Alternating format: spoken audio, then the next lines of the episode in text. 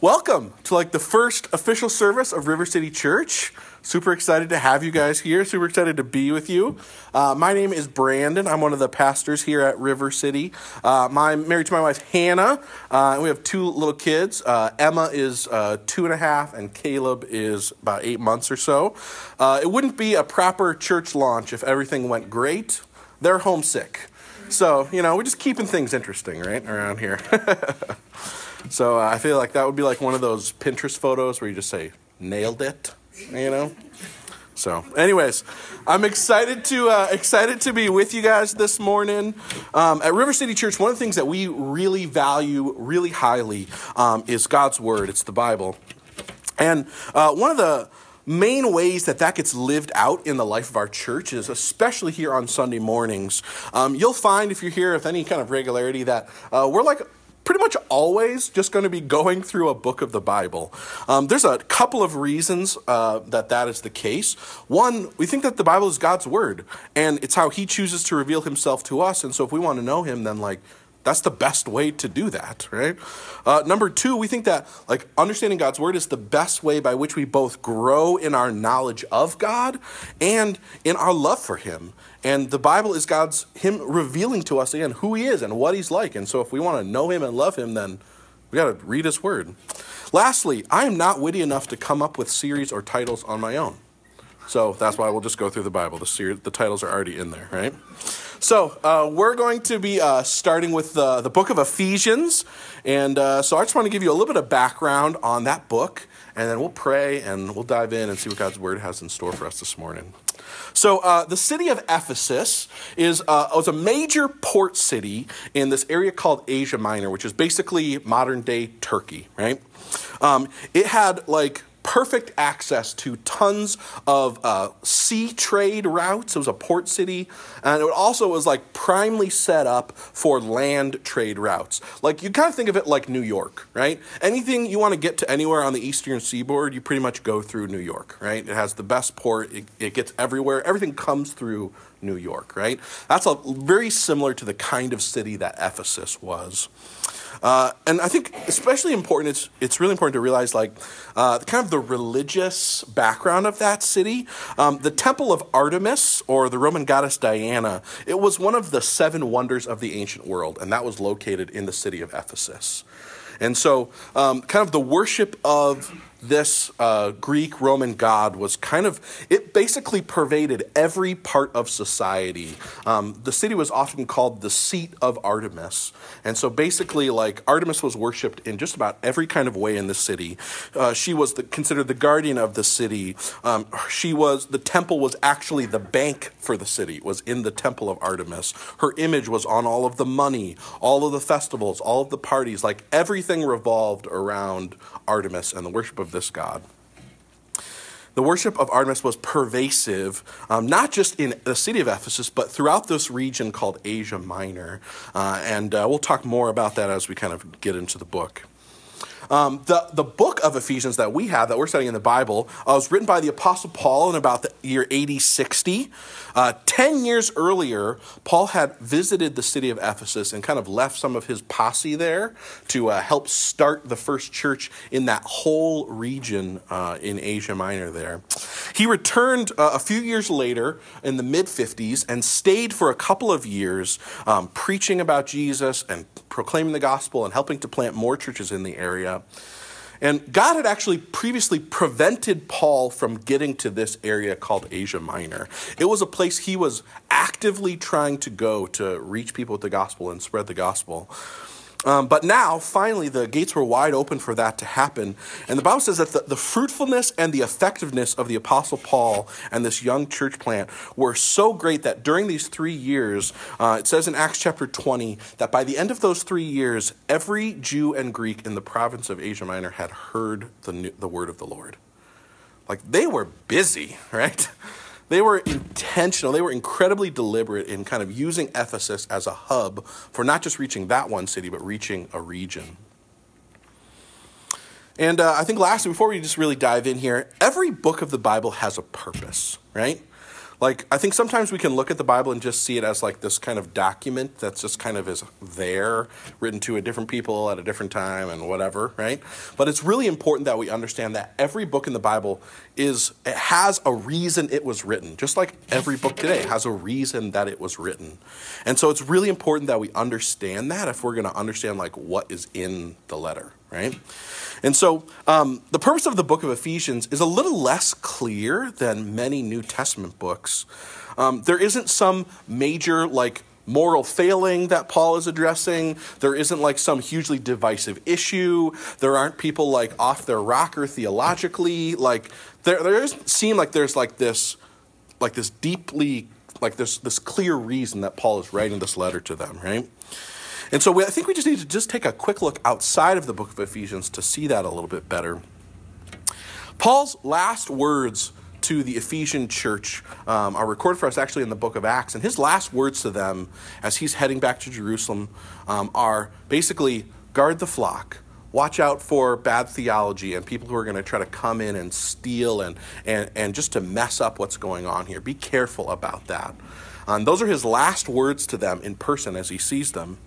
If you fast forward 30 years to AD 90, three decades later, that's a long time, right? Jesus himself actually has a message for this church in the city of Ephesus. That's recorded for us in the book of Revelation, chapters 2 and 3, record some letters. Jesus himself comes to John on, a, on, on an island and basically gives him this message for these churches. And Jesus' message for this, the church in the city of Ephesus 30 years later, he says, You guys did a great job guarding the flock. You guys did a great job doing the things that Paul encouraged you to do, but you forgot why you were doing any of it. He said, You've forsaken your first love. You forgot me. You forgot that I was the reason that you were guarding the flock. You thought that my love for you and your love for me was the thing that was motivating you. You forgot that. And it just became kind of a theological, fundamental battle that you were fighting. And Jesus says, Repent and turn, otherwise, I'm going to close your church. See, the letter to the Ephesians that we have is written in the in between time of those. If Paul's last message is guard the gate, and Jesus' last message 30 years later is you forgot the why you were doing any of it, love me, then Ephesians it like is in the in chronology of just it being written is it's in the middle of that time period. And I think what's going on in the book of Ephesians is that Paul like Paul knew that there was a risk that that would happen. He knew that there was a risk that they would forget the why behind what they were doing. And they would just get bogged down in, in trying to guard the gate and keep their church good and all that kind of stuff, but they'd forget the why behind it. And this is my opinion. This is not a fact, right? But I think that the purpose of the book of Ephesians is meant to rekindle the hearts of the Ephesian church for Jesus. As you will see in the coming months, Ephesians is not a formal greeting. It is not a heady theological paper. It is not like this 39 bullet point task list. Ephesians, rather, is like a passionate proclamation to this church about God's love made known to them in Jesus. It's not a letter that's written to the head of the hearer, it's one that's written to their heart. And it's really important, I think, in light of seeing the message that Jesus has for this church 30 years later that says, You forgot that you forgot that my love for you, you forgot that I was the reason you did everything. And I think Paul here is attempting to circumvent that in the life of this church. To remind them about God's incredible, ridiculous love for them. And that that would be the thing that motivates and empowers and fuels everything that's happening with them. There is always a danger for us to forget our first love, just like the Ephesians did. I think we'd be foolish to believe that like that couldn't happen to us.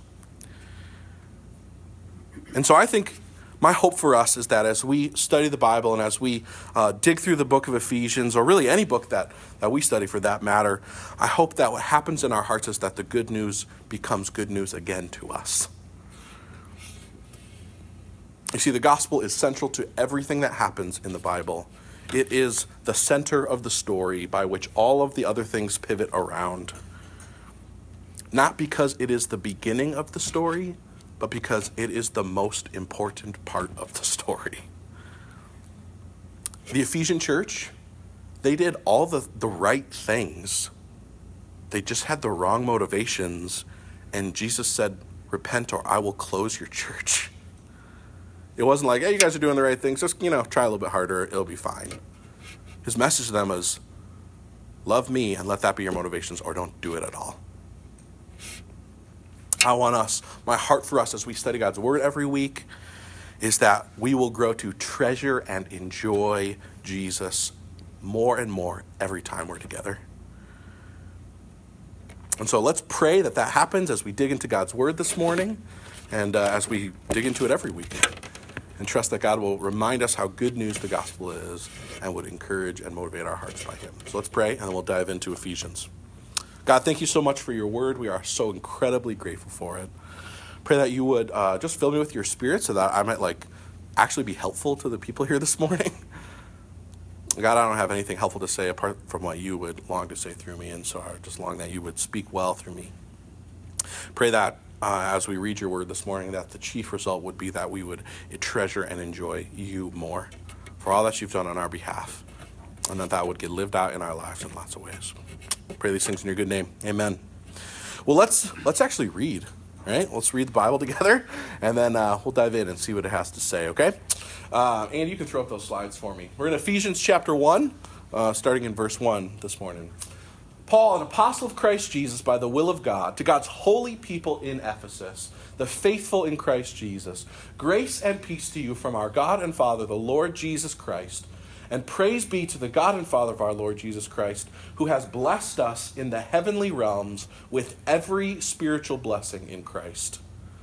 For he chose us in him before the creation of the world to be holy and blameless in his sight. In love, he predestined us for adoption to sonship through Jesus, in accordance with his pleasure and goodwill, to the praise of his glorious grace, for which he freely given us in the one he loves.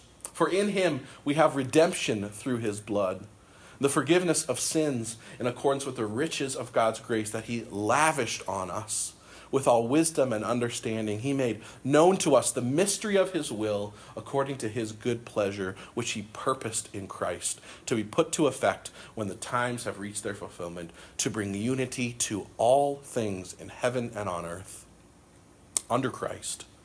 For in him we were also chosen, having been predestined according to the plan of him who works out everything in conformity with the purpose of his will, in order that we who are the first to put our hope in Christ Jesus might be for the praise of his glory. And you also, when you were included with Christ, you heard the message of truth, the gospel of salvation.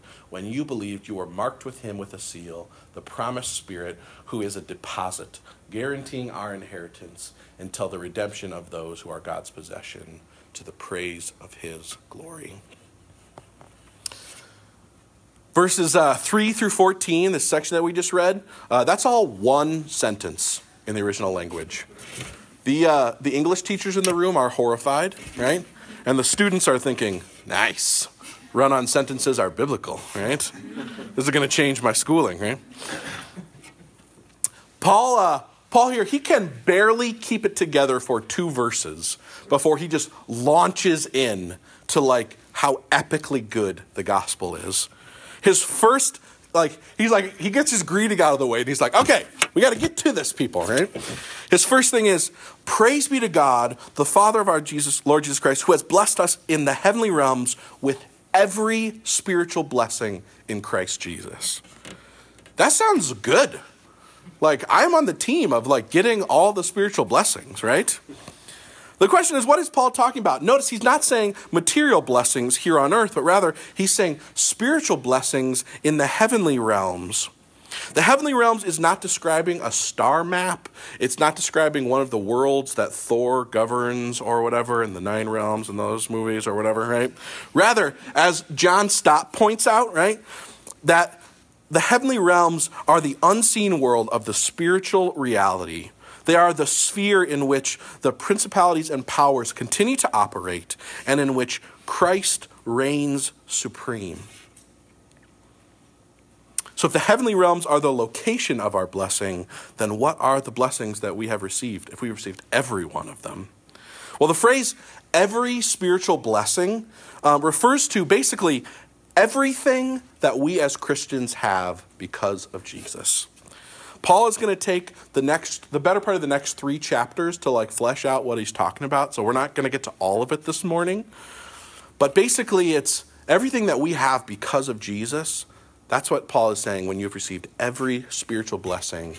That's all because of Jesus and what you have in him. He begins with this foundational truth, though, in verses 4 and 5. He says, For he chose us in him before the creation of the world to be holy and blameless in his sight. For in love he predestined us for adoption to sonship through Jesus. Did you, you hear that? Chosen to be adopted. Throughout the Bible, God uses a familial language to describe who he is and what he's like. That's how he's chosen to reveal himself. He could have used any example, he could have used any framework that he wanted. God decided to use family language to describe who he was and what he was like. That has really big implications for us because it's not just about how we know about who God is, but it, it changes how we see ourselves and furthermore, how we relate to God. The Bible talks about God as a father. It's mentioned three or four times in this passage alone. And I recognize that that word is pretty loaded in our society, right? But when the Bible is describing God as a father, it's describing like the best dad ever. It's like the kind of dad that everyone wants. It's the one who loves you unconditionally, the one who deeply knows you, deeply cares about you, the one who, when he corrects you, corrects you with like right motivations, right? It's the one who's not quick to anchor but is patient. He knows and puts your needs before his own. That's the kind of father that the Bible is talking about when it's talking about God. And so it's really important that we don't like read our own like just all the baggage that comes with that for so many, the idea of a father, it's really important that we get our understanding about what a father should be from God and from what He said He's like. That helps us frame that rightly. This is something you will probably get sick of me talking about over the coming years, right? But I think understanding the father heart of God really changed pretty dramatically for me when I actually had kids. Um, I remember, like, when Emma was born, uh, I just remember like leading up to that, like I don't. I was remember thinking like, what if I don't love her? Like I don't like how do I don't know what what if she's not what I expected? Like what I, I don't know what like I just didn't know what to expect about how I would feel about her when she was born. And like all I can just tell you is that like Emma came out and I just like immediately loved her. Like she was not impressive. She was pretty nasty when she came out. You know, like if anyone's been there, it's not a pretty kind of thing, right? Like uh, as Andy said, like she couldn't do any tricks, right? She had no sweet bow staff skills. Like she had nothing, right? Like she just was kind of just like she was just kind of there pooping and crying, right? But like, man, I I loved that little girl immediately. That like that will never ever change. Like I've like been her dad for long enough to know like there is nothing that she's going to do that's going to affect how much I love her. That is just like just a incredibly imperfect example of the kind of love that God as a father has for us as his kids. And I think it goes even further because the kind of love that God has for his kids is not for kids that were born to him, but kids he chose to adopt kids that weren't a part of his family who he decided to love and make a part of his family. You see, this language written to this audience, they would have understood it in this the Greco-Roman context, where there is a law about adoption that it basically the influence is like you have been granted a, a special status. It signified entry into a privileged relationship and a privileged position. And so Paul doesn't just use the language adoption lightly. It's not like he's just like, it's kind of like that, you know. He's like really deliberately trying to help the Ephesian church understand what happened. You were an orphan. You had no hope, you had no future, and God, as a good father, chose to direct his love at you and adopt you to make you a part of his family. And here's the kicker it says that happened before the creation of the world. That's really good news because it means that God did not choose to make you a part of his family because of your merit, your value, your impressiveness, or your bow staff skills, right? like, you, you didn't impress God. He chose to love you before the foundations of the earth. That's really good news because it means you did not earn God's love, and that means you cannot jack it up, right? His love is directed at you on His account because of His accord. It's the Bible doesn't use language like, and there was this legal exchange, and you used to be this, and now you're this. No, it says you were adopted. It's not like buying a car, right? You get the title, great, it's yours, awesome. Like it's it's different than that. It's adopting, it's choosing to love a child. The passage as well says that God wasn't just like, oh, well, nobody else is going to take him. So I guess I might as well. Like, somebody's got to, otherwise they're going to run around and cause trouble. Like, no, it says, in love, God predestined us to be his kids. It says later that he lavished his grace on us. Like God adopting us as his kids, that was not a begrudging act. It wasn't him like, just like, somebody's got to do it, so I guess I will. Like that was God out of the overflow of his goodness, like choosing to love and adopt us as his kids. John Piper says this about these passages. He says, Your adoption is not fragile or tenuous or uncertain. God will not adopt and then find out that you are not worthy and unadopt you. He knows we are unworthy. He chose us and predestined us for adoption before the foundations of the world. This is firm and sure and unshakable.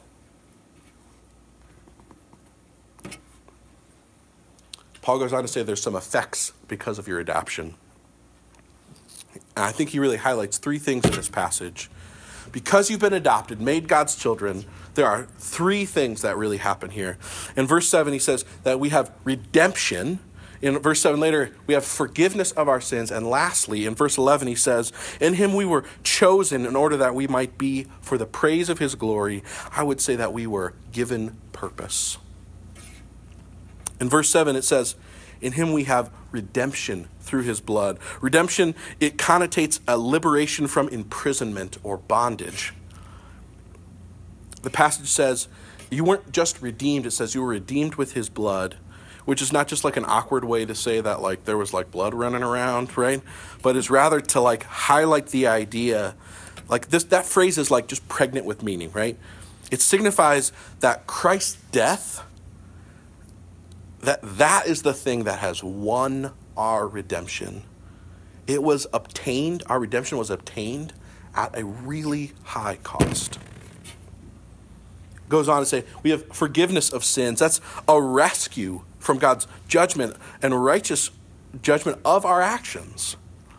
One commentator notes this because men and women apart from Christ are dead in our sins, divine forgiveness is essential for the restoration of the relationship with the Father. Lastly, here, I'll try to wrap us up here, right? Verse 11 says, In him you were chosen before the found in you were chosen in order that we might be for the praise of his glory.